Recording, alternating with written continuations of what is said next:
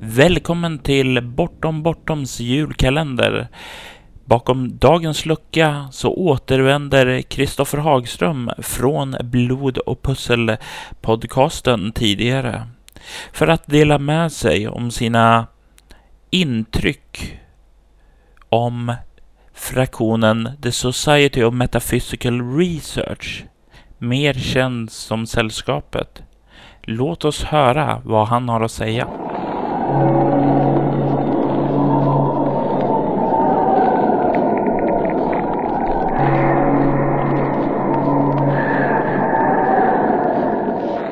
The Society of Metaphysical Research, eller Sällskapet som det mer informellt kallas, introducerades som en av Bortoms fraktioner i Visioner och fantasier. Sällskapet är ett privat akademiskt samfund som grundades vid 1900-talets början med det uttalade syftet att sprida upplysning och förnuft framför vidskepelse. Eftersom sällskapet är så inriktat på att avliva myter och vidskeplighet med hjälp av vetenskapliga metoder kan olika resurser komma till stor användning vid gestaltandet av aktörer som tillhör sällskapet. Resurserna kommer att listas i det här avsnittets show notes.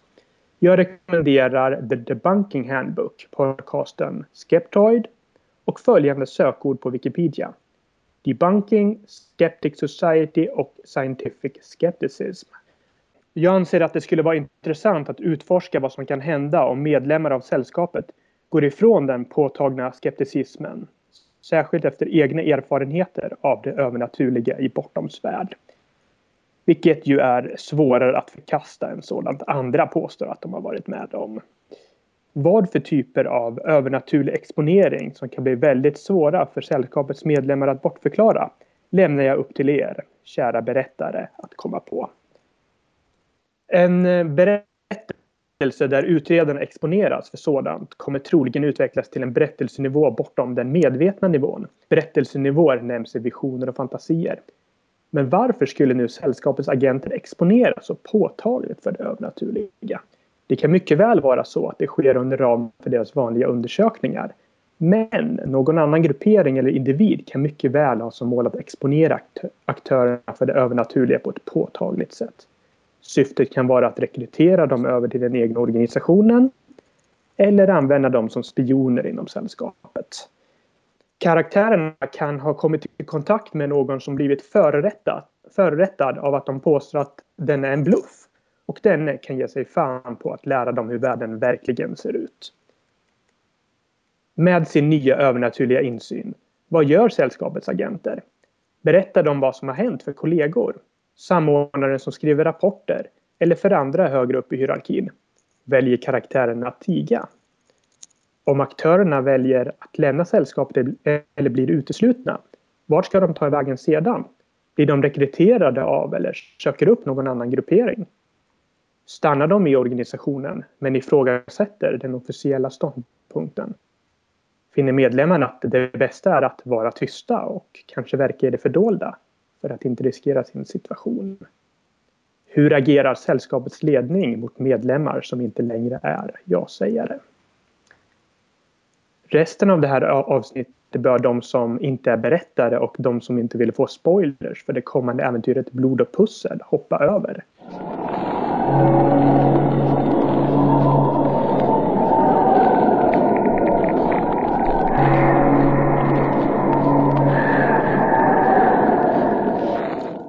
I pussel förekommer två medlemmar av sällskapet samt en avhoppare, Min Kwan. Vid en genomläsning av äventyret framgår det klart att sällskapet inte är så oskyldigt som det först kan framstå som. Organisationen samlar inte bara in information för att sprida förnuft och upplysning utan de har problemlösare som kan konfrontera hot som sällskapets ledning uppfattar och sedan städa undan dessa problem.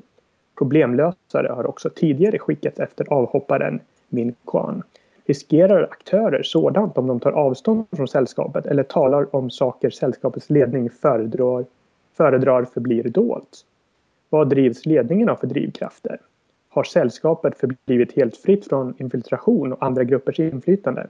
Möjligheterna är många för den konspiratoriskt lagda berättaren. Jag hoppas att jag med detta avsnitt har inspirerat eh, berättare och eh, aktörer att eh, använda sig av sällskapet i sina berättelser och också på andra sätt än vad som berättas i visioner och fantasier. Hades?